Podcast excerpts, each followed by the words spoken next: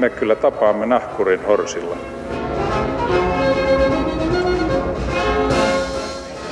Mä sanoin, että minä juon nyt kahvia. Hyvät ihmiset, tasan 70 vuotta 75 vuotta sitten tammikuun 27. päivänä 1945 puna-armeijan sotilaat vapauttivat Auschwitz-Birkenaun keskitysleirin elonjääneet vangit. Luultavasti tunnemme kaikki silloin otetut mustavalkoiset uutiskuvat ja filmin pätkät. Vuonna 1995 Euroopan parlamentti antoi suosituksen, että jokaisessa EUn jäsenmaassa tulee viettää holokaustin muistopäivää. Ja YK on yleiskokous antoi vuonna 2005 julistuksen, jonka perusteella YK on sivistysohjelma on julkistanut 27. tammikuuta kansainväliseksi holokaustissa menehtyneiden muistopäiväksi. Huh, niinpä EUn ja YK on suosituksesta sekä vainojen uhrien muistopäivän kunnaksi, kunniaksi vai pitäisikö sanoa häpeäksi – Keskustellaan tänään tässä holokaustin uhreista sekä muista maailman vainotuista vähemmistöistä ja kenties enemmistöistä. Ennen, nyt ja tulevaisuudessa. Ja vieraina täällä ovat historian tutkija Ulla Silvennoinen ja Ihmisoikeusliiton pääsihteeri Kaari Mattila. Huh, pitkän intron jälkeen tervetuloa. Kiitos kun olette täällä. Kiitos. Kiitos kutsusta. Ulla, sinä olit ennen holokaustin uhrien muisto ryn puheenjohtaja. Nyt et ole enää, mutta tutkit holokaustia ja myös Suomen suhdetta holokaustiin. Ää, nyt just viikonlopun Helsingin Sanomissa Jukka Petäjän kolumnissa Jukka väittää, että Auschwitzin vapauttamisen 75-vuotispäivä ei ole noussut otsikoihin Suomessa, koska täällä uskotaan liian usein, että historian isot traagiset käänteet eivät kosketa meitä. Mitäs sinä tai te molemmat, mitä te tähän sanot, että onko se totta, että mitäpä se meille kuuluu? Joo, kyllä Suomen, suomalaisen historiakuvan, nimenomaan siis lähihistoriaan ja viime sotiin liittyen, liittyvien vaiheiden historiakuvan ytimessä on ollut sellainen niin kuin kansallinen halu tarkastella asioita puhtaasti suomalaisesta näkökulmasta. siihen on kuulunut muun muassa tämä niin kuin myytti erillissodasta siis siitä, että, että saatettiin kansallissosialistisen Saksan rinnalla kuitenkin taistella niin kuin itse puhtain aseen puhtaan asian puolesta ja, ja että, että Suomella ei ole mitään tekemistä sitten kansan, kansallissosialistien kansanmurha- ja joukkomurhapolitiikan kanssa. Tämä on ollut koko sodan jälkeisen ajan ilmeisistä ulkopoliittisista syistä kun se, se vallitseva suomalainen historiatulkinta. Hmm. Ja tämähän nyt koskettaa tietysti holokaustin uhria ja heidän muistoaan, mutta mitäs muita? Onko tämä sitten tuommoinen jatkuva algoritmi, että tapahtui kauan sitten, tapahtui jossain muualla, tapahtui jollekin muulle, ei kuulu meille?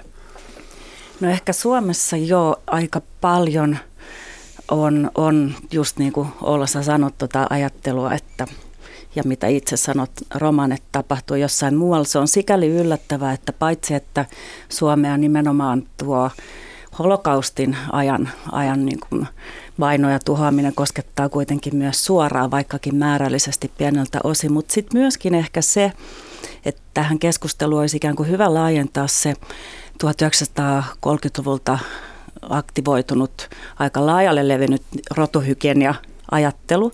Ja sitä on harjoitettu aktiivisesti kyllä myöskin Suomessa, eli mm. ikään kuin ö, kielletty äidinkielen käyttöä, oli sitten saamelaiset tai tai viittomakieliset tai, tai romanit ja, ja kohdeltu monin tavoin kaltoin, estetty lisääntymistä, estetty avioliittoja tiettyjen ryhmien kesken tai välillä ihan lainsäädännön keinoin, että tavallaan vaikka se on ikään kuin jo, jostain näkökulmasta vähäisempää tietysti kuin varsinainen vaino ja joukkomurha, niin ne on kuitenkin sen saman tietyllä tapaa ajattelutavan suoria esimerkkejä, mikä siihen maailman aikaan mm. täälläkin oli aika, aika yleistä ja lainsäädännöllä vahvistettua. Ja tietysti ehkä tämä tois, että ei koske meitä, niin se on, aina sanotaan, että se on vaarallinen ajattelu ja niin se kyllä onkin, että kyllä se pitää ymmärtää se tavallaan, että ihminen on valitettavasti joka puolella kykeneväinen ensinnäkin etsimään sen NS-vihollisen, että ne on mm. nyt milloin seksuaalivähemmistöt, milloin juutalaiset, milloin työttömät, milloin naiset tai, tai mitä tahansa. Ja, vasenkätiset, älä unohda vasenkätisiä. Niin, ty- tyttäreni myös. Ja, äm, että tavallaan ne tietyllä tapaa se ajattelun logiikka valitettavasti mm. toistuu. Historiahan ei toistu niin kuin sellaisenaan, mutta looginen jonkinlainen... Sen perusmekanismit. Joo. joo, että miten me taivutaan ajattelemaan ja kun tulee itselle tai jollekin... Öö, vallan, valtaa pitävälle taholle niin kuin mieleen, että asetetaanpas meidän mieliin tällainen ajatus, että nämä tässä ovat syyllisiä minun kokemiani hmm. pahan oloon, vääryyteen, työttömyyteen, taloudelliseen ahdinkoon, niin sen, semmoinen tavallaan mekanismi kyllä toistuu. Tämä meni, meni heti yleisen psykologian puolelle. Mä luulen, että meidän pitää Ahaa. tehdä tunnin verran töitä, että me päästään tähän. Selvä, ja tehdään. tämä tapahtuu jo nyt. Hieno, eli siis semmoinen mikä tahansa vainoaminen edellyttää sen, että ihmiset pitää ensin jakaa meikäläisiin ja näihin muihin, jotka ovat sitten vääränlaisia. Mulla on tässä Rooman perussäännöstössä mikä ikinä onkin, varmaan joku EU-paperi.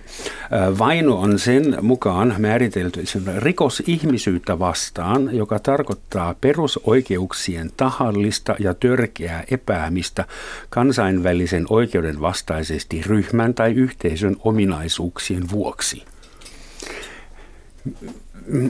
Mä mietin Saksassa esimerkiksi holocaust juutalaisvainot. Yhdessä vaiheessa oli semmoinen boikotti. Deutsche kauft nicht bei Juden. Saksalaiset, älkää ostako juutalaisilta mitään. Meidän nykyyhteiskuntaan kansa, että lihansyöjät, älkää ostako tota ja kasvissyöjät, älkää ostako heiltä mitään.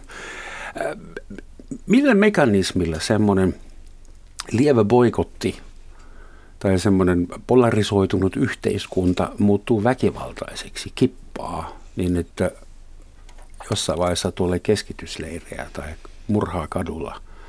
Onko tuommoisia yleisiä lainalaisuuksia, mitä voi havaita? No yksi on tietysti se, että tällaiset asiat ei tapahdu yhdessä yössä. Eli, eli se tie, joka johti Auschwitziin, oli, kuten, kuten tutkimuksessa on pitkään sanottu, pitkä ja, ja mutkainen. Ja, ja tota, sen ytimessä oli tietysti kansallissosialistien – antisemitismin ja, ja yleensä juutalaispolitiikan niin kuin jatkuva radikalisoituminen, joka, mm. joka alkoi sieltä Hitlerin valtaan noususta ja johti sitten kansanmurhaa vasta sitten sodan aikana. Mutta sitä edelsi pitkä vaihe, jossa Saksan juutalaisiin kohdistettiin aina vaan rajumpia toimenpiteitä ja, ja, ja se syrjintä aina vaan niin kuin kärjistyi.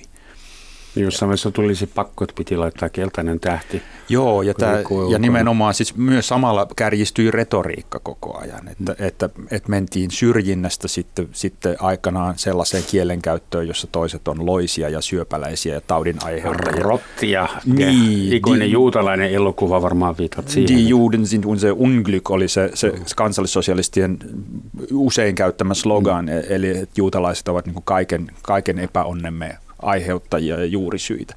Ja tästä päästiin sitten aina vaan niin kuin raaempaan kielenkäyttöön. Ja, ja sit, tämähän on huomattu sitten muun muassa keskitysleirien yhteydessä, että se sen, sen vainon uhrin asema puolustuskyvyttömänä ja avuttomana ja, ja, ja likaisena, niin ei se saa aikaan sympatiaa näissä partioissa, vaan se saa aikaan niin kuin lisääntyvää aggressiota. Mm. Tämä on niin kuin hurja, hurja piirre. Joo, eh, ehkä myös toisi esiin, niin kuin, että monella ikään kuin saralla samanaikaiset, moninaiset tavallaan toimenpiteet, jotka nimenomaan syveni ja laajeni. Ja tämän, tämän tyyppistä on nähty sitä ennen, mutta myös sen jälkeen, jälkeen muuallakin, että ja samaan aikaan tavallaan tehtiin lakeihin muutoksia. Näin, näin Saksassa tosiaan myös tapahtui ja, ja sitten tuli erilaisia vapauks, vapauden rajoituksia mm. ja, ja sitten siitä eteenpäin liikkumista ja sitten tuli merkit ja näin. Ja se on totta, mitä Olla sanoi, että tämä, tämä ähm, joukkotuhanto tapahtui pitkän ajan kuluessa, mutta sitten meillä on esimerkki ähm, vähän lähempää historiasta Ruandasta ja siinä ehkä se jotenkin hämmästyttävä piirre oli, kuinka nopeasti ihan muutamassa kuukaudessa lähes miljoona ihmistä murhattiin arvioiden mukaan yli 800 000, että tota, siinä se niin kuin, ne keinot otettiin hyvin nopeasti käyttöön ja tietysti kansallinen radiokanava valjastettiin sitten toistamaan tätä puhetta loisista torakoista ja niin poispäin, että joskus se sitten niin kuin tapahtuu hyvinkin paljon nopeammin. Oliko silloin Ruondan NS, onko sitä sisällissodaksi tai kansanmurhaksi? Ää, oliko nimenomaan se radio se, se tärkein väylä, jota pitkin propaganda kulki? No ehkä niiden ny- nykyisen käytössä olevien arvioiden ja tutkimusten mukaan tämä Radio Television de Milko Lää, eli tämän tuhansien kukkuloiden radiokanava niin tota, oli kyllä hirveän ö, keskeinen mekanismi just siihen, että se tapahtui nopeasti ja laajasti ja sieltä tuli ikään kuin suoria käskyjä, mutta totta kai kyseessä oli niin kuin kahden ryhmän pitkään ö, mm. eläneet ikään kuin te- jännitteet, joita sitten kolonialisaation aika oli eri tavoin muokannut, syventänyt, vääristänyt ehkäpä, mutta että tota, radio oli mekanismi ja sitten se sellainen, että työpaikoilla, että se on aika järkyttävää, että siellä oli esimerkiksi lääkäreitä, jotka yhtäkkiä tavalla tavallisesta ammattia harjoittavasta lääkäristä rupesikin tappamaan, murhaamaan potilaitaan, opettajat kouluissa toiseen ja niin poispäin. Työpaikat valjastettiin tähän myös näyttämöksi tietysti jos vertaa vielä 30-luvun Saksaan, niin, niin, niin näkee sen, että, että Saksassa kuitenkin oli niin kuin raivattavana tieltä niin kuin valtaisia esteitä sille, että politiikka ylipäänsä saattoi kärjistyä niin kuin avoimeen syrjintään ja kansanmurhaan asti. Oli tehtävä loppu Saksan tasavallasta, oli tehtävä loppu Saksan demokratiasta, oli tehtävä loppu oikeusvaltiosta ja, ja lainsuojasta yleensä kansalaisille. Hitler ja hänen hallintonsa kykeni kaikkeen tähän häkellyttävän nopeassa Nopeasti, ajassa. Mm. Saksan Hitlerin diktatuurin täydelliseen pystyttämiseen kului noin puoli vuotta siitä, kun Hitler, Hitler päästettiin lopulta valtakunnan kansleriksi. Ja Mutta se, muutama vuosi ennen sitä oli ollut megainflaatio ja leipä maksoi äh, biljardia, joten on ehkä vähän Oikeastaan tämä hyperinflaatio liittyy sinne 20-luvun, 20-luvun alkuun ja, ja, ja tota, siihen talouskriisiin, jonka Weimarin tasavalta itse asiassa onnistuneesti selätti, mutta sitten tuli mm. tietysti tämä niin sanottu sitä suuri ei, lamakausi. Sitä ei vaan nähty, että se oli Weimarin tasavalta, joka siinä onnistui. No, mutta joka tapauksessa semmoinen kysymys. Juutalais-antisemitismi ei todellakaan ole uusi asia ja sitä ei keksitty 30-luvun Saksassa. Se on ollut Venäjällä voimakkaana olemassa jo satoja vuosia. Keskiajalla esimerkiksi se, että juutalaiset eivät saaneet kun ryhtyä tiettyihin ammatteihin, esimerkiksi rahanlainajiksi, pankiireiksi. Ne oli jo 1300-1400 renessanssin. Miksi juuri juutalaiset? Että onhan homojakin eh, vainottu ja vihattu ja naiset eivät ole edes vähemmistö tällä planeetalla. Mutta mitä tekee juutalaisista niin, niin favorite victims? Että miksi? No siinä on useita, useita piirteitä, mutta tietysti se varmaan yksi, yksi sellainen taustatekijä on se, että, että juutalaisia vähemmistöjä syntyi niin laajalle Eurooppaan Rooman valtakunnan aikana. Erityisesti sen jälkeen sitten, kun, kun tota, juutalaiskapinat päättyi niin juutalaisten karkottamiseen sieltä, sieltä Palestiinasta. Ja tota, et sillä tavalla niin kuin juutalaisia vähemmistöjä oli läsnä kaikkialla silloisessa läntisessä maailmassa.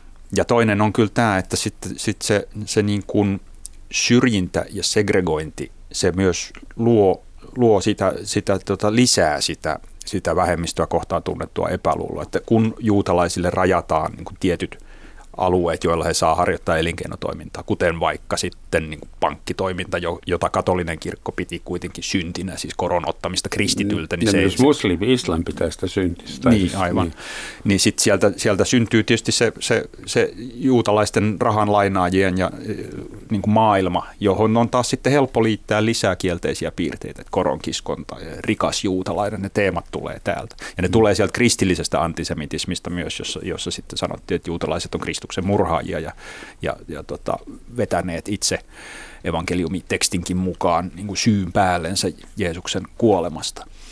Ja, ja tässä on niin kuin hedelmällinen pohja kyllä sitten kehitellä kaikenlaisia uskomuksia.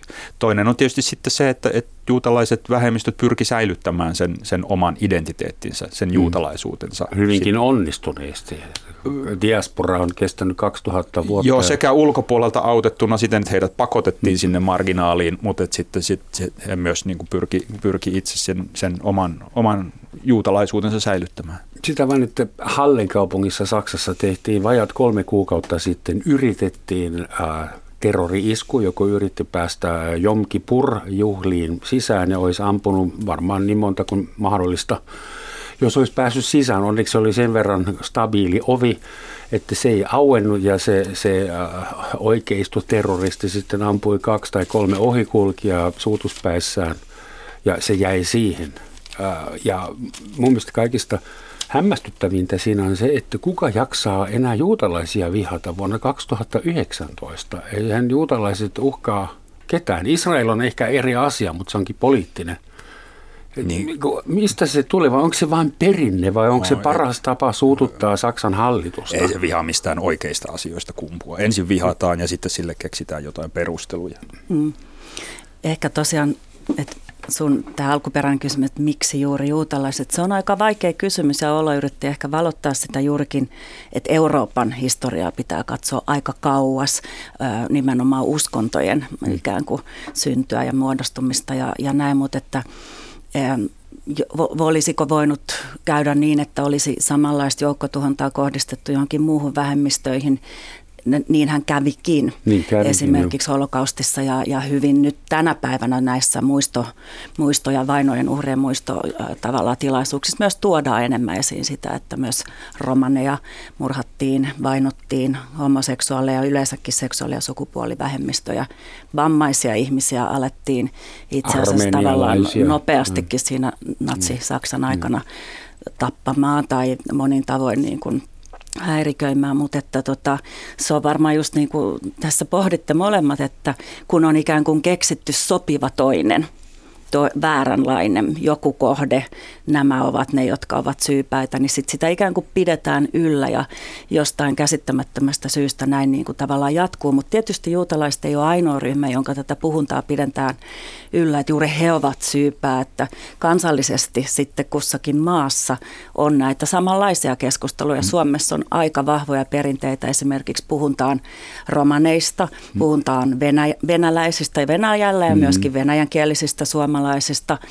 Suomen ruotsalaiset tietää ihollaan sen, että minkälaista tavalla toiseuttamista heihin liittyy. Et, et, mutta että tietysti tämä oli ennennäkemätön tämä massiivinen oikeasti vaino ja, ja tuhoaminen, mikä, mikä sitten kohdistui juutalaisiin. Mutta tätä tavallaan samaa mekanismia toistetaan. Joo, tämä on oikein, oikein hyvä asia nostaa esiin, mutta ehkä kannattaa tässäkin sit vielä, vielä ihan kertauksen vuoksi todella toistaa, että se toisen maailmansodan kansallissosialistien pelkästään toteuttama politiikka niin sisälsi paitsi Euroopan juutalaisten kansanmurhan holokaustin, sen rinnalla sitten romanien kansanmurhan, jonka uhreiksi joutui ehkä noin jopa kaksi miljoonaa ihmistä.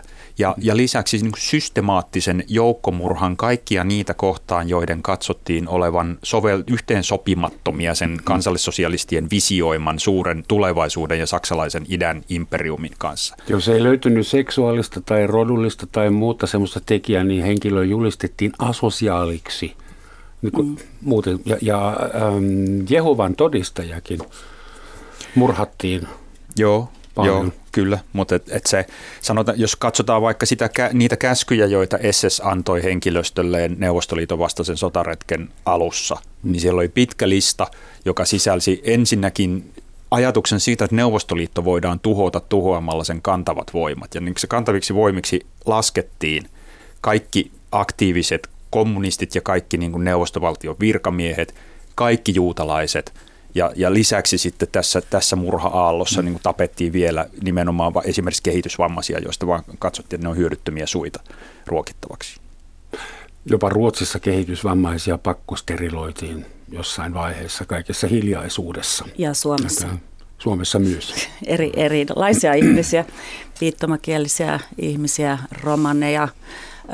Se, miten paljon on tavallaan mielenterveydeltään järkkyneitä ihmisiä ja vammaisia ihmisiä pakkosterilisoitu, sitä ei tutkimus vielä kerro.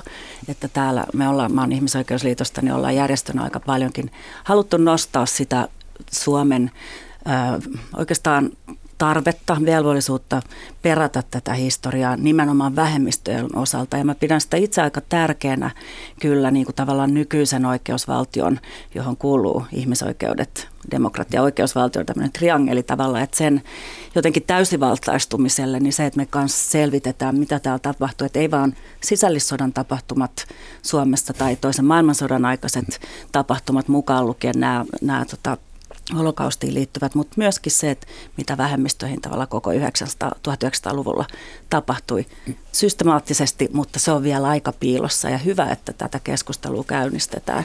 Kuka siis esimerkiksi, se oli mulle ihan uutta, että kuulovammaisia ihmisiä pakkosteriloitiin ilmeisesti, tai siis viittomakielisiä, anteeksi sanoit korrektisti, että äh, mitä muita semmoisia unohdettuja, vainuttuja ihmisryhmiä meillä Suomessa on? Voidaan, tietysti ei voida puhua samantyyppisestä ikään kuin vainosta sen varsinaisessa niin, määritelmässä, mutta, mutta niin. painottuja, häiriköityjä, syrkittyjä, niin äm, me vasta aletaan saada selville. Eilen oli Helsingin Sanomissa ihan kiinnostava juttu tästä samasta, että Setan edustaja siinä sanoi, että niin kuin seksuaali- ja sukupuolivähemmistön osalta se on ihan alussa vasta se työ ja keskustelu tietyllä tapaa. Että toki niistä on puhuttu varsinkin yhteisöjen sisällä, mutta että mitä oli lainsäädännöllä, että esimerkiksi homoseksuaalisuushan oli rikos 1970-luvulle mm. asti, eli ihan tosi hiljattain vielä. Ja tota, tosiaan siis mie, ähm, mielisairaaloissa olevien ihmisten, me ei oikein tiedetä, kuinka paljon on mahdollisesti pakkostelisoitu. Se me tiedetään, että viittomakielisiä on. Näin, näin on tehty romaneja ja tota, muista, niin sitä tutkimus nyt tarvitaan. Nyt on itse Suomen hallituksen ohjelmassa muutama kirjaus. Siellä on saamelaisten totuus- ja sovintokomissio, eli pitäisi niin kuin tavallaan selvittää, mitä kaikkea on tapahtunut ja sitten ehkä pyrkii jonkinlaiseen sovitukseen. En tiedä, onko sovinto hyvä sana, mutta sovitukseen mutta siellä on myöskin kirjaus viittomakielisten osalta. Itse on ollut myös siinä aika paljon sitä tavallaan seuraamassa ja eteenpäin tuuppimassa. Niin, mutta et muita ryhmiä on kanssa, että ehkä tässä tarvitaan jonkinlaista valtiollista vähän laajempaa fokusta. Mm. Juurikin, kuten kysyt, keitä kaikkia niin kuin ikään kuin järjestelmä on pitänyt niin epäkelpona, että on asetettu kaikenlaisia rajoituksia. Tietysti tyypillisesti kielen puhumisen kieltäminen saamelaisilta mm. ja romaneilta karjalankielisiltä, viittomakielisiltä ja niin poispäin. Mulla on ihan hullu kysymys. Istuin joskus seurassa ja tuli puhe, puhetta siitä, että olen Saksasta kotoisin ja holokaustista puhuttiin. Ja sitten yksi suomalainen mies sanoi, että mun mielestä teidän saksalaisten ei tarvitse niin paljon sitä syyllisyyttä kantaa, ette te tappaneet kuutta miljoonaa juutalaista, koska historian kirjoitus on aina voittajien tekemä, niin korkeintaan tapoitti kaksi miljoonaa juutalaista. Ja mä en oikein tiennyt, että mitä sanoisin tähän, miten päin mä nyt olisin, koska mun mielestä niin kuin sillä ei ole mitään äh, ero. Kaksi miljoonaa, yksi miljoonaa, kymmenen miljoonaa, niin kuin yksi, yksi on liikaa. Niin, mitä te olisitte sanon, sanoneet sille miehelle ja, ja mistä tuommoinen kvantitatiivinen syyllisyysajattelu voi, voi tulla? Se ei ollut vitsi. Ei varmaan. Olet kohdannut holokaustin kiistäjän, eli denialistin. Ja tota, no kyllähän kaksi miljoonaa olisi myöntänyt. Joo, mutta ja ottanut on... kaksi kolmasosa mun syyllisyydestä mahdollisista pois. Niin nimenomaan, sitten on varmaan helpompi hengittää. Joo, ei, holokaustin kiistäminen, sillä on monenlaisia ilmenemismuotoja, joista vain yksi on sellainen niin kuin radikaali kiistäminen, eli sen sano, sano väite siitä, että holokausti ei koskaan tapahtunut ja kaikki, kaikki todistusaineisto, kaikki silminnäkijöiden lausunnot, kaikki on väärennettyä ja, ja, ja pahantahtoista propagandaa. Mutta sitten kun, kun tällaisella nyt on aika vähän kannattajia varsin ilmeisistä syistä, mutta sitten tullaan näihin liudentelijoihin, jotka jotka sanoo just tällaisia asioita kuin vaikka sulle, että joo, mutta ei se niin paha ollut, tai että toisetkin murhasi. Ja miksei puhuta koskaan Stalinista? Stalin vasta, vasta olikin murhamies. Aivan. Olihan ne moottoritiet ihan hyvä juttu. Aivan, ikään kuin se jotenkin tekisi hyväksyttävämmäksi niin. sitten kahden tai kuuden miljoonan ihmisen surmaamisen, tai edes sen yhden ihmisen mm. surmaamisen. Mm. Mutta tämä holokaustin kiistäminen, sillä on historia, joka alkaa sieltä sodan päättymisestä ja, ja tota, jatkuu tähän päivään ja tulee jatkumaan valitettavasti myös tulevaisuudessa. Ja siihen kuuluu just, just tämä, että, että se, se tapahtunut asetetaan jotenkin, jollain tavalla suhteellistetaan tai, tai sitä vähätellään, ja, ja nämä on sen ihan, ihan keskeisiä piirteitä. Tavoite aina on kyllä mun mielestä jollain tavalla niin kuin pestä Hitleriä, Hitleriä hänen hallintoaan kansallissosialismia puhtaaksi siitä, siitä tota, tapahtuneesta. Ja tota, hauskasti tähän ilmiö on, on läheistä sukua myös ilmastodenialismille, jossa käytetään näitä aivan mm. samoja taktiikoita. Että harva sanoo, että ilmastonmuutosta ei ollenkaan tapahdu, mutta sitten keksitään kaikenlaisia, että joo, meidän ei tarvitse tehdä sille mitään, me emme voi tehdä sille mitään, ei se ole niin paha, se johtuu auringosta ja niin eteenpäin. Tämä, nämä on kaikki kuulleet. Kyllä tällainen niin kuin, tavallaan viedään huomio muualle myöskin, tai erilainen what about-ismi. Ja, denialismista tulee mieleen niin huono vitsi, että minun on pakko heittää se. Denial is not a river in Egypt. Nyt voidaan jatkaa, anteeksi. Joo, niin tota, mutta ehkä mä itse sen takia olen tietysti paitsi tutkija taustainen, mutta niin kuin myöskin aika suuri tutkitun tiedon ystävä juuri, juuri sen takia, että kun heitetään tämän tyyppisiä, niin vähintään sitten ne, jolloin julkinen keskustelu hallussa, eli eri, erityisesti tiedotusvälineet, että ei ainakaan toistettaisi semmoisia niin ihan höpö-höpö-argumentteja tai juurikin jonkun ää, tapahtuma, oli se sitten vaino tai joku tämän päivän etninen puhdistus tai joku muu, että tavallaan ne luvut pitäisi kyllä olla oikein, että mitä juutalaisiin tulee, ja mä vähän palaan aiempaan sun, mm. sun kysymykseen, niin tota, nyt toi EUn perusoikeusvirasto, joka on merkittävä tiedontuottaja ja ihmisoikeuksien saralla, niin tuossa pari vuotta sitten 2018 niin julkaisi tavallaan tuoretta tutkimustietoa Euroopasta, EU-maista juutalaisiin kohdistuvan syrjinnän huolestuttavasta lisääntymisestä ja se on tutkittua tietoa. Eli siellä pisti merkille, kun palasin siihen tutkimukseen, että Ehkä erityisesti tämmöinen, että, että äh, siinä tutkimuksessa 12 EUn jäsenmaassa 16 500 ihmistä osallistui siihen tutkimukseen, niin 70 prosenttia ihmisistä niin kuin tavallaan siinä sanottiin aktiivisesti vältti menemästä esimerkiksi uskonnollisiin paikkoihin tiettyinä ajankohtina ja muuta. Se, on, se on aika korkea luku, että sellainen pelon ja turvattomuuden lisääntyminen, sitähän ei auta se, että synagogien edessä pitkin Eurooppa on, on vahva poliisivartiosta ja on, se on niin kuin semmoinen ikään kuin itseään ruokkiva kehä, että se lisää sitä turvattomuutta, mutta kun on tapahtunut ihan todennettuja rikoksia – heitetty polttopulloja tai hyökätty tai tuhrittu tai mitä on tehtykään ympäri Eurooppaa viime vuosina, niin totta kai sitten niin kuin turvallisuutta vahvistetaan. Et, mutta tämän tyyppistä tutkittua tietoa tarvitaan juuri siksi, että ei olla tämmöisten heittelyjen varassa. Oli se sitten suurimittaisesta joukkotuhannasta silloin Hitlerin ja Natsi-Saksan aikana tai tämän päivän antisemitismistä, romanien syrjinnästä, rasismista, mistä tahansa syrjinnästä. Jos sopii, puhutaan vähän aikaa äh, muistamisen kulttuurista. Me, saksan kielessä on semmoinen vokaabeli kuin Erinnerungskultur, ja sillä tarkoitetaan nimenomaan, että omia virheitä muistetaan niin, että ne eivät toivottavasti toistu. Äh, ehkä tunnetuin symboli siitä on Berliinissä äh, joskus 10-20 vuotta sitä paljastettu tämä holocaust-muistomerkki, nämä betoni kuutiot, josta paljonkin keskusteltiin. Ja itse asiassa jopa Saksan intellektuellit oli ihan kahtia jaettuna. Günther Grass, nobelisti, oli silloin sitä mieltä, että hän ei semmoista muistomerkkiä kaipaa, koska Saksan syyllisyyttä ei pidä institutionalisoida. Mitä ikinä syyllisyyden institutionalisointi sitten tarkoittaa. Pari museota ja vähän vähän sotakorvausmaksuja jollekin. En tiedä, mutta siis sinäkin Oula olet saanut kuulla hyvinkin lähes asiattomia kommentteja eräiltä perussuomalaisilta sitten, että sait apurahaa holokaustin tutkimiseen sarjasta, että mitä se meille kuuluu, mitä Suomen veronmaksajan rahaa käytetään tommoseen, joka ei koske meitä. Niin kuinka tärkeää on muistaa? Sitten on vielä se, että tietyt äh, tahot väittävät, että juutalaiset ovat äh, ominneet tämän koko muistamisen kulttuuriin itsekseen ja muut jää vähälle. Kaikki muut vainotut ryhmät joutuvat taas kansainvälisen juutalaisen salaliiton jalkuihin. Niin mitä mieltä tästä muistamisen kulttuurista? No tota, ensimmäiseksi varmaan voisi ottaa tämän tämmöisen valtiollisen muistamisen koko idean. Sehän ei perustu syyllisyyden lietsomiseen tai syyllisyydellä ratsastamiseen tai sellaisen niin kuin ylläpitämiseen.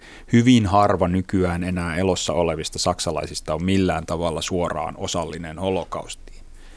Eikä, eikä tietenkään niin kuin nykypäivän saksalainen on siihen yhtä vähän syyllinen kuin minä.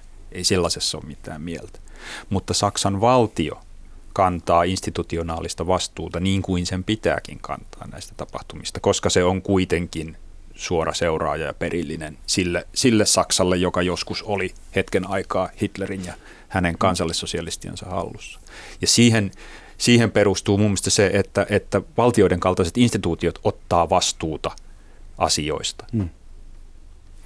Ja sitten on semmoiset instituutiot, NGO, ei-valtion, non-governmental organizations, jollaista sinä edustat ja johtat Kaari. Niin mikä niiden rooli ja, ja muskeli sitten on? Voidaanko me auttaa maailman vainottaja ihmisiä antamalla vitosen Amnestille ja kolehtilippaaseen? Um, varmastikin sanoisin niin kuin sen jälkeen, kun YK on perustettu, mutta toki myös jo sitä ennen on ollut mittavia kansalaisliikkeitä tuhansia vuosia, mutta tota, sen jälkeen, kun tämän toisen maailmansodan ja Natsi-Saksan niin kauheuksien raunioille rakennettiin YK, niin se kiinnostava asia on ollut, että se on nimenomaan aika usein tullut sen alkumetrien jälkeen, jossa valtiot oli vahvasti kokoontunut sen ajatuksen äärelle, että hmm. mitä me rakennetaan yhteisiä sääntöjä ja sopimuksia, että tätä ei tapahtuisi uudestaan. Mutta sen jälkeen se ihmisoikeusjärjestelmän kehittyminen, vahvistuminen, syventyminen ja laajeneminen on oikeastaan melkein aina tullut vähän niin kuin kansalaisyhteiskunnan hmm. puskemisena. Kansalaisyhteiskunta ikään kuin vuosia perään kuulutti esimerkiksi lapsen oikeuksien yleissopimusta, joka sitten 89 tuli, tuli voimaan ja on fantastinen vahva sopimus, jonka lähes kaikki maat, kaikki paitsi Yhdysvallat on ratifioinut. Kansalaisyhteiskunta on puskenut ilmastosopimusta, jos ajatellaan ympäristöasioita, naisten oikeudet turvaavaa sopimusta, rasismin vastaista sopimusta ja niin päin poispäin. Eli kyllä se rooli on ihan valtavan merkityksellinen ollut, mutta totta kai se on sitten YK jäsenvaltioiden asia niin kuin sopia ne säännöt ja valtioiden velvollisuus on tietysti esimerkiksi ihmisoikeudet turvata. Että se on ikään kuin hyvässä, parhaassa tapauksessa on semmoinen jatkuva vuoropuhelu hmm. ja silloin kun ajat on kansainväliselle oikeudelle ja, ja ihmisoikeusjärjestelmä otolliset, niin kuin ne oli pitkään, niin silloin tavallaan se vuoropuhelu toimii ehkä sellaisena positiivisena. Totta kai on aina, aina antagonismia ja järjestöt huutaa perään ja valtiot ei vastaa ja joka puolella ihmisoikeuksia loukataan edelleen ja, ja joskus enenevästi, että se kehitys ei ole millään lailla yksisuuntaista. Mutta kyllä se, kyllä se kansalaisyhteiskunnan rooli on hyvin merkittävä. Mikä se on sitten? Onko nyt huono, huonommat ajat tällä hetkellä, kun sä sanoit, että... Kyllä, kyllä, valitettavasti. Eli kyllä tällä hetkellä niin kuin ikään kuin ihmisoikeusjärjestelmän ytimeen kohdistuu huomattavia huolestuttavia uhkia. Siellä on monia maita, ne on erittäin isoja ja vaikutusvaltaisia maita, kuten Kiina, Intia, äm, Yhdysvallat ja monia muita. Euroopassa tietysti Puola ja Unkari, jotka ikään kuin systemaattisesti pyrkii eri tavoin rapauttamaan monenkeskistä järjestelmää ja sen sisällä sitä aivan erityisesti kansainvälistä ihmisoikeussopimusjärjestelmää ja se on tosi huolestuttavaa. Se palauttaa mieleen juurikin tämän holokaustin ajat ja, ja, ja muut, muut ajat, jolloin tavallaan niin kuin Oula tuossa aiemmin kuvasi hyvin, niin kuin rapautettiin sitä aika nopeasti sitten kuitenkin olemassa oleva järjestelmä. Nyt meillä on kansainvälinen välinen järjestelmä, mutta jos sitä joka puolella ruvetaan uhkaamaan, niin se on huolestuttavaa. Si- anteeksi olla. Niin, jo, ehkä lyhyesti voisi palata vielä tähän siihen sana erinnerungskulttuur, jonka mainitsit, siis muistikulttuuri niin. suomeksi. Meillä täällä pienessä Suomessakin sellainen sitten kuitenkin on ja sen ytimessä toisen maailmansodan jälkeen on ollut kyllä niin kuin se, just pitäytyä siinä kansallisessa näkökulmassa ja sanoa, että, että, että meillä ei ollut mitään tekemistä näiden ikävien asioiden kanssa. Ja sitä kautta tavallaan niin kuin muokata siitä Suomen sotakokemuksesta semmoinen niin kuin yksiulotteinen kertomus, jossa on kysymys vain jostain hyvästä ja kauniista ja kaikki meni sitten näin kun oikeasti historia, aina kun sitä ryhtyy lähempää katsomaan, niin huomaa, että se on kaoottista ja ristiriitaista ja siellä tapahtuu niin kuin monia usein keskenään niin kuin vastakkaisia asioita yhtä aikaa. Että voit käydä sotaa se oikean asian puolesta, mutta sinunkin sotilaasi tekevät sotarikoksia siitä huolimatta. Ja, ja, ja, ja niin kuin tämä tuntuu olevan erittäin vaikeaa joillekin niin kuin hyväksyä. Mä ehkä siinä muistamiskulttuurista sanoisin sen verran, että se on todella tärkeä ja on, on hyvä ja on oikein, että esimerkiksi tänään täällä Helsingissä on holokaustin ja vainojen uhrien, muistojen, uhrien muistamisen tilaisuuksia mm. ja valtiovalta osallistuu niihin ja mä pidän sitä tärkeänä. Siihen toivoisi sitten liittyvän se, että se ei olisi tämmöiset symboliset juhlapäivät. Muistettiin sitten niitä holokaustia tai sitten laajemmin muita vainoja, vaan että se semmoinen muistaminen johtaisi myöskin sellaiseen äm, ymmärrykseen, mitä kaikkea silloin tehtiin ja miksi. Että tavallaan mm. miksi oikeusvaltio rakennettiin tähän suuntaan, miksi siellä on tämä triangeli oikeusvaltio, ihmisoikeudet, demokratiat, josta mikään ei pysy voimassa ilman, ilman toista. Ja mä luulen, että ainakin Suomessa ja varmaan muuallakin ikään kuin sellainen kansallinen kulttuuri sen ymmärtämisestä, mitä kaikkea meillä on rakennettu, olisi, on ehkä unohtunut, että kenen rooli sitä tietoa on oikeastaan levittää. Miksi meillä ei ole kouluissa paremmin esimerkiksi opittu siitä, että mitä kaikkea se oikeusvaltio esimerkiksi kaikille tarjoaa ja on turvannut. Et jotenkin se on jäänyt semmoiseen tyhjöön ehkä niin kuin ajateltu, että meillä on tämä systeemi ja se pysyy, vaikka mitä tapahtuisi, mutta näinhän ei ole niin kuin maailman lähihistoria on kertonut. Se on yksi se suomalainen pitäisi... legenda on se, että kun mm. meillä ei koskaan mitään muutu ja sehän mm. Suomi on muuttunut hyvinkin ketterästi 20 vuoden välillä. Joo, ja että me voidaan vielä niin kuin suojautua niiltä muutoksilta, jos me vaan ollaan täällä hiljaa kökötetään omissa oloissamme. Joo. Niin, eikä, eikä tehdä mitään. Tämä on kyllä, kyllä oleellinen pointti. Sanoisin, että meidän meidän aikakaudellemme ikävä kyllä ei jälleen kerran ole niin kuin oleellisempaa historian lukukappaletta kuin, kuin oppi kansallisosialistien noususta Saksasta ja heidän valtakaudestaan ja sen, sen tuloksista. Jos se, me emme sitä ymmärrä, sitä mikä lektion, se oppituntia, niin sitten meillä on kyllä aika huonot mahikset. Sanotaan, tuosta... että sitten on liian kalliilla ostettu sellaista oppia, joka kaadetaan hukkaan. Mm. Onko sulle teille molemmille tuttu Saksassa, äh, Saksasta tulleet kompastuskivet, Stolpersteine. Joo. Äsken tuossa kerroit. Joo, mutta kerrot sä olla, kun sä... Joo, ne on se periaatteessa tämmöinen taideprojekti, mutta että siinä, on, siinä on ajatus, että, että tota, holokaustin uhriksi joutuneiden ihmisten silloisiin tunnettuihin kotiosoitteisiin, niiden, niiden eteen asennetaan tämmöisiä pronssi, pronssilaattoja, joissa on Mukulla sen kiven kokoisia joo, ja, ja, ja joo, muotoisia. Nimenomaan joo. siihen se kompastuskivi viittaakin. Niihin ja, ne oikeasti kompastuu, ne on ihan niin kuin niin. levelillä muun kanssa, mutta joo. mulle tapahtui, pakko kertoa, mulle tapahtui 92-93 niin, että olin Etelä-Saksassa käymässä pienessä maalauksellisessa kotikaupungissa ja matkalla Beckeraihin ostamaan tuoreita sämpylöitä, koska Saksassa niitä myydään. Ja yhtäkkiä näin kolme kompastuskiveä, jossa luki shots, shots, shots. Kolme hyvin, var, aivan varmasti mun sukulaisia, joita vietiin vuonna 40 eri keskitysleirille ja kaikki kolme jäi eloon. Ja se pisti yhtäkkiä, siis se tuli iholle silloin. Mä en, musta tuli yhtäkkiä juutalainen. Ja sitten sain tietää, että toinen iso isä oli katolinen juutalainen tai 16 kahdeksas osa juutalainen ja nimi Schatz on ihan yhtä juutalaisvivahteinen kuin Silverberg tai Grünstein tai, tai jotain semmoista. Ja ensinnäkin se oli musta hauskaa, että tämäkin nyt vielä, että vielä yksi identiteetti, ikään kuin niitä ei olisi jo. Mutta sitten tuli oikeasti mieleen, että onkohan tämä nyt, onko vähän huono juttu, kun on kuitenkin vieläkin antisemitismi olemassa juutalaisia vihata. Mä en edes ymmärrä, mitä juutalainen on. Täällä tässä studiossa joskus määriteltiin, jos sun äiti on juutalainen, niin sit sinäkin olet, mutta se on ainoa varma, varma tekijä ja mun äiti ei ollut juutalainen. Mutta mä huomaan itse, että siinä on joku klangi, joku maku, että tuleekohan tästä nyt, jaksaako joku laittaa mulle murhauhkauksia kotiin.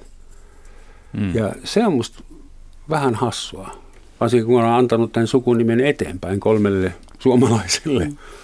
Mulla ehkä tulee tuosta mieleen, mitä kerrot se, että just palaan siihen samaisen EUn perusoikeusviraston koska se on tuoreinta tutkittua tietoa tavallaan antisemitismistä EU-maissa, niin siinä toinen, mikä korostui, paitsi tämä pelko mennä, mennä uskonnollisiin paikkoihin, niin oli se, että se valtava aliraportointi ö, tehdyistä rikoksista tai, tai tota, pahoinpitelyistä tai, tai jostain muista rikoksista, niin että 20 prosenttia raportoi näistä, tässä tutkimuksessa, joka oli EU 12 maassa. Eli että ei joko luota poliisin kykyyn tai tahtoon tutkia tai, tai muista syistä. Ja tietysti jos mennään Suomeen, niin tämä me tiedetään. Poliisi nykyään kohtuu paljon paremmin kuin vielä kymmenen vuotta sitten raportoi Toki lainsäädäntökin on muuttunut, eli meille on tullut rikoslainsäädäntöön tämmöinen vihamotiivi, joka on, on peruste koventamiselle, rangaistuksen koventamiselle, mikä siellä, mikäli löydetään tämmöinen, olisi väkivaltarikos tai omaisuuteen kohdistava tai, tai muu, niin ää, motiivi, joka liittyy kuviteltuun ää, alkuperään ominaisuuteen. Niin tota, se on ollut pitkään myöskin hyvin aliraportoitu, että ihmiset ei ole uskaltaneet tai ei ole usko, uskoneet viranomaisen kykyyn, haluun tutkia sitä, että rikos mahdollisesti johtui siitä, että olet vaikkapa kuullut seksuaalivähemmistöön, että olet valkoinen ihminen, kuullut näkyvään uskonnolliseen vähemmistöön. Eli tavallaan sä puhut tästä samasta mm. ilmiöstä nyt henkilötasolla vähän, vähän eri kulmasta, mutta tämä me tiedetään. Eli tämmöinen ikään kuin aliraportointi siitä mahdollisesta motiivista. Se on eurooppalainen ilmiö ja varmasti kansainvälisempikin ilmiö tietysti. Niin, eihän tuohon sit loppukaneettina voi sanoa muuta kuin, että jos joutuu itseltään ylipäänsä kysymään sitä, että, että onko, uskallanko niin kuin olla sitä, mitä olen, tai uskallanko puhua siitä, mitä, mm-hmm. mitä tota, niin, niin, niin ei kenenkään pitäisi joutua sellaiseen tilanteeseen. Tuota, jos mietitään tämän päivän vainottuja ihmisiä, meille tulee tänne Suomeen uutisia uigureista, että äh, lähes kaikilla on jonkinnäköinen käsitys, että siellä tapahtuu jotain kamalaa, on uudelleen koulutusleirejä. Emme tiedä kuinka iso ja paha se on. Sitten me tiedetään rohingoista Myönmaarissa. Siellä on ainakin osit kansanmurha tapahtunut ja sitten me muistamme Ruanda, mutta Afrikassa on vissiin, kun kutsutaan pygmeiksi, siellä on neljännes miljoonaa ihmistä, jota en tiedä missä valtiossa, mutta tuommoisia vähemmistöjä, ihan fyysisellä väkivallalla vainuttaja on enemmän kuin mitä me voidaan muistaa. Mihin meidän pitäisi katsoa tänä päivänä ja mitä me voidaan tehdä, me, mitä me hyvikset voimme tehdä niin, että jossain muualla loppuu paha tai lieventyy. Niin. Ihmisoikeusliiton niin. Puheenjohtaja. Pääsihteeri. Mä, niin, Pääsi, mä, sanon, anteeksi, mä sanon ensin vaan, että, että ehkä kannata niin kuin antautua sen, sen tehtävän massiivisuuden edessä. Että jos, jos voit tehdä edes, edes jonkun vähemmistön vainon ja syrjinnän lieventämiseksi jotain, niin se, se, sekin jo riittää. Mihin pitäisi katsoa katsoa ainakin valtioiden suuntaan. Eli ehkä kääntäisin sen kysymyksen toisin, että se syy, miksi ihmisoikeudet ei ole toteutunut, se on oikeastaan valtioiden piittaamattomuus ja ehkä sitten kansalaisten tai meidän ikään kuin tavan ihmisten tietämättömyys mm. valtioiden velvollisuuksista. Että mä sanoisin, että ehkä tämmöinen ihmisoikeus- ja demo- demokratiakasvatus on ollut pikkasen liikaa liian löysää – on puhuttu suvaitsevaisuudesta ja myös valtiolliset toimijat ikään kuin semmoisessa innostuksessa 2000-luvun alussa, 1900-luvun loppupuolella on ajateltu vahvistavamme jonkinlaista just demokratian ideaalia, oikeusvaltiota, mutta se on jäänyt vähän puolitiehen, että että joo, meillä on tällaisia kivoja suvaitsevaisuusprojekteja. Mä pidän suvaitsevaisuus-sanaa kokonaan aika ongelmallisena, että siinä joku vähän niin kuin ylhäältä suvaitsee toista. Toivoisin mieluummin, että se kytkettäisiin lainsäädännön kontekstiin, että yhdenvertaisuus ja, ja ihmisoikeussopimuksista ja Suomen perustuslaista tuleva syrjinnän kielto.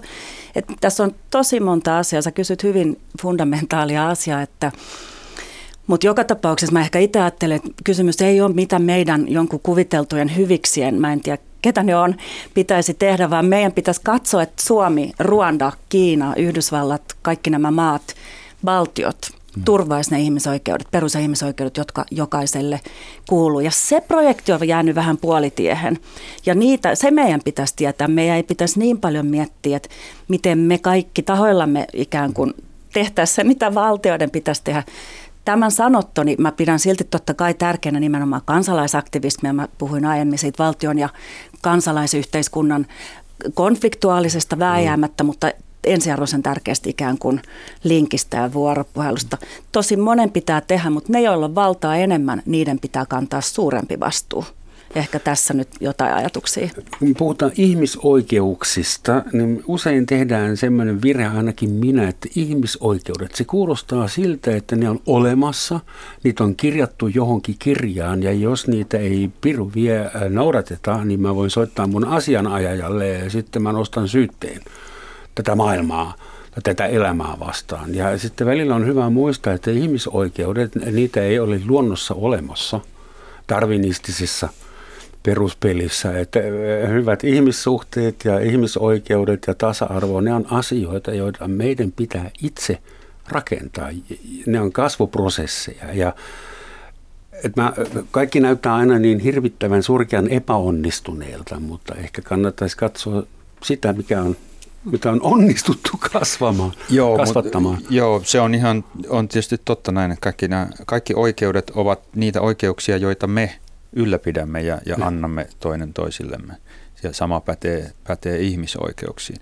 Se mielenkiintoisesti niistä, niiden perussuomalaisten piiristä, jotka tuossa äsken mainitsit, niin siellähän on nyt pitkään jo kuulunut tällaisia puheita, että ihmisoikeudet eivät ensinnäkään kuulu kaikille, tai että kaikki ihmiset eivät ole tasa-arvoisia tässä mielessä. Ja, ja tämähän on sellainen lausunto, että jos ihmisoikeudet rajataan koskemaan vaikka vain Suomen kansalaisia, niin silloin ne lakkaavat olemasta ihmisoikeuksia. Silloin niistä tulee Suomen kansalaisten oikeuksia, jotka, jotka, jotka suomalaiset suovat toinen toisilleen, mutta että, että se on, silloin saman tien voidaan lakata puhumasta ihmisoikeuksista. No, mutta siinä on iso skisma, jos ihmisoikeut niin koskee homo sapiens-lajin edustajaa. Eikö niin? Ne ei ole koira-oikeuksia, mm. vaan ihmisoikeuksia. Mm. Mutta niin. sitten kun meillä on kansallisvaltioita, siis kelataanpas, että kansalaisuus oli yksi tekijä, jonka perusteella vainotaan hyvinkin paljon. Sitten on uskonto, usko tai älä. 2000-luvulla uskonto on vielä erittäin pop-mekanismi ja vainotuin, eniten vainottu uskonto on yllätys, yllätys, kristityt. Ja muslimit tulee sitten hyvänä kakkosena. Mitä vielä? Seksuaalisuus. Seksuaali- ja sukupuolivähemmistöt. Seksuaali- ja sukupuolivähemmistöt, kieli. Mm. Mitä meillä vielä oli valikoimassa? Kätisyys on mennyt pois muodista. Ei sillä Sukupuoli. oikeastaan taida olla kauheasti väliä, että riittää mikä tahansa erottava tekijä, että se, se on niin kuin kanalaumassa, että se, jonka otsassa on punainen täplen, se nokitaan hengiltä. Mutta ehkä semmoinen tässä olisi hyvä sanoa, että se YK on, YK on perustama tavallaan sopimusjärjestelmä, se on kuitenkin ollut myös huikea jollain lailla, niin kuin nykyään puhutaan menestystarinoista, niin sanottakoon nyt sitten vaikka mm-hmm. niin. Eli ihmisoikeudethan on edennyt ihan, ihan huikeasti ähm, toisen maailmansodan jälkeen. Jos ajattelee tämmöisiä aika tota, semmoisia yhteiskuntiin perustavasti rapauttavia asioita, kuten kidutus, se on vähentänyt, vähentynyt paljon monissa maissa. Ei niin, etteikö sitä käytettäisi systemaattisesti. Kyllä, parhaillaan uikuureja mm. vastaan, parhaillaan rohingoja kohtaan ja vaikka ketä muuta ympäri maailmaa, mutta se on silti vähentynyt todella paljon. Kuolemanrangaistus rangaistuksen muotona, joka käy mun oikeustajussa oikeusvaltion ydintä vastaan, koska se on peruuttamaton mm. rangaistus. Eli, ja tarkoittaa sitä, että syytön saatetaan tappaa valtion toimesta. Mutta sen käyttö on valtavan paljon vähentynyt. Niitä maita, jotka, joilla se on oikeuskeinojen valikoimassa tai rangaistusvalikoimassa, on todella paljon vähemmän. Ja se lienee semmoinen ongelmatiikka, joka toivottavasti tulee ikään kuin entisestään tilanne mm-hmm. paranemaan, eli ei käytettäisi ja poistettaisi se kokonaan. Mm-hmm. Sitten ihan tämmöiset, mitä monet ei ymmärrä ihmisoikeuksissa, mutta, mutta ne on sitä, kuten oikeuskoulutukseen todella paljon parantunut mm. tilanne, sanotaan viimeisen just sadan Mitä vuoden on aikana. Oikein? Mitä on tehty oikein, että tämä kehitys on ollut hyvä? Ja jos tätä mitä katsoo, pitäisi tehdä lisää? Niin, jos kat... Koska se, ei ole, se, se, ei ole, se kehitys ei välttämättä sitten taas, se ei ole koko ajan lineaarinen, eli siinä voidaan mennä takapakkia. Siksi mä pidän tätä aikaa aika huolestuvat huolestuttavana, kun maat, isot maat hyökkää niihin rakenteisiin, joilla sitä hyvää kehitystä on saatu aikaan. Eli että valtiolla on velvollisuus turvata, niin sitä nyt rapautetaan.